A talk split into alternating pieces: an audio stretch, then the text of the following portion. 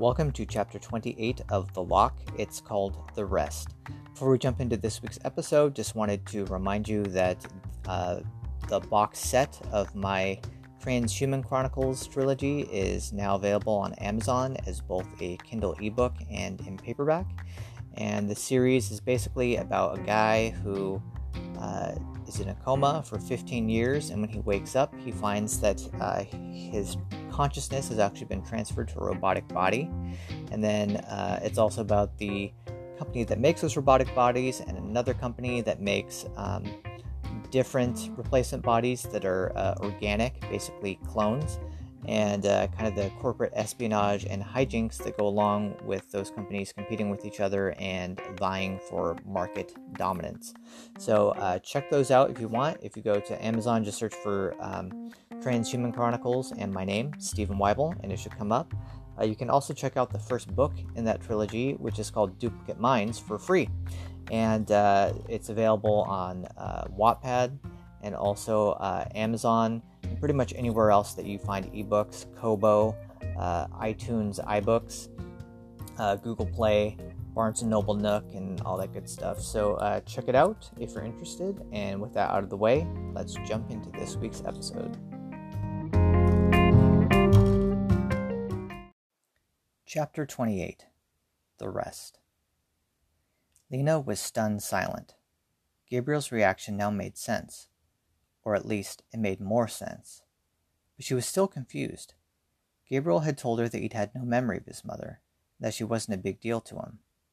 Why then would he have such a strong reaction to being given her diary?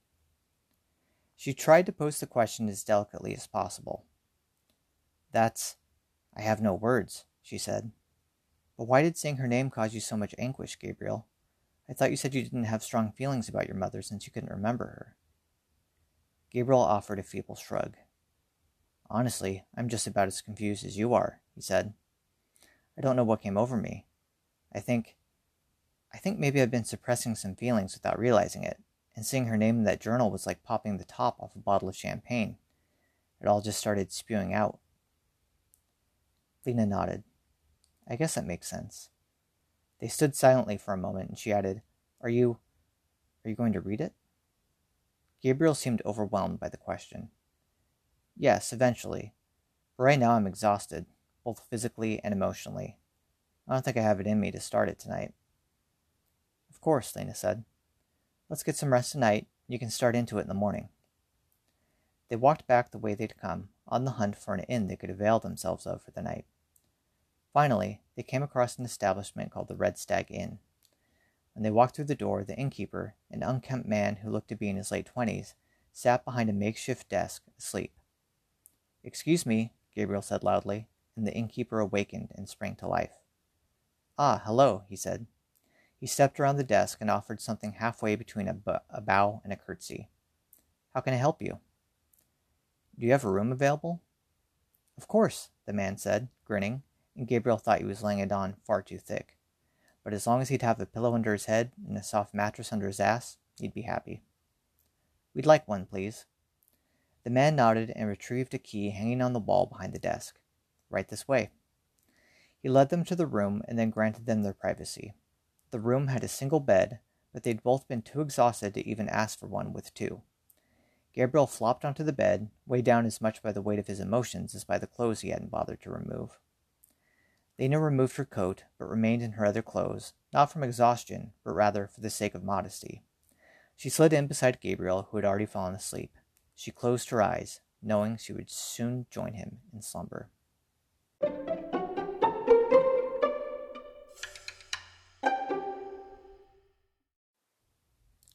When Lena awoke the next morning, she was surprised to find that Gabriel was not beside her in bed. She sat up and saw that he was crouched in the corner of the room, his head down and facing his lap. Gabriel? He looked up, startled. Hey, he said. You're awake. Good morning. She saw now that his mother's journal was firmly situated in his lap, but the cover had not been cracked open. He appeared to be looking at a closed book. Good morning, she said. What are you doing? He offered her a sheepish grin and a shrug. Trying to muster up some courage. Lena got out of bed and came and crouched beside him. We can read it together if that would help. Gabriel shrugged. It might, but we'd better get some breakfast first. I'm starving. Lena nodded. Good idea. So am I. They got dressed, checked out of the room, and headed into town. They made their way back to the pub they'd patronized the previous night, and when they inquired about breakfast, Lena was delighted to discover that they served lox, or at least something resembling it. It was a welcome familiarity in an alien world. They ordered enough for them each to indulge themselves past the point of satiation, and took a seat at the same table they'd occupied the other night. There's one thing I don't understand, Lena said. Why would anyone want to steal your mother's diary? I mean, don't get me wrong. I understand why it's important to you, but I don't see why it would be significant to anyone else. Gabriel shrugged. I don't know. I guess we'll find out when we read it. She leaned back and placed her hands in her lap. She bit her lip. The last thing she wanted was to rush Gabriel or make him feel uncomfortable, but at the same time, she was dying to find out what was in that diary. Plus, if they didn't crack it open soon, they were essentially just spinning their wheels. She couldn't stay here in this world forever. She wanted to help Gabriel, but they needed to get on with the journey before she lost her patience. She leaned forward and clasped her hands together, looking earnestly into Gabriel's eyes. What are you waiting for? He seemed rattled by the question. He didn't answer at first, but then he shook his head and let out a sigh. I don't know, he said. He grasped the corner of the cover and pulled it open. Best to just rip the band aid off, I guess. Here we go.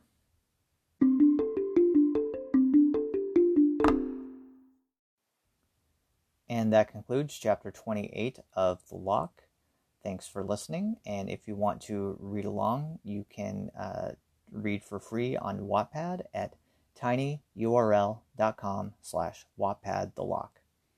Thanks a lot. See you next week.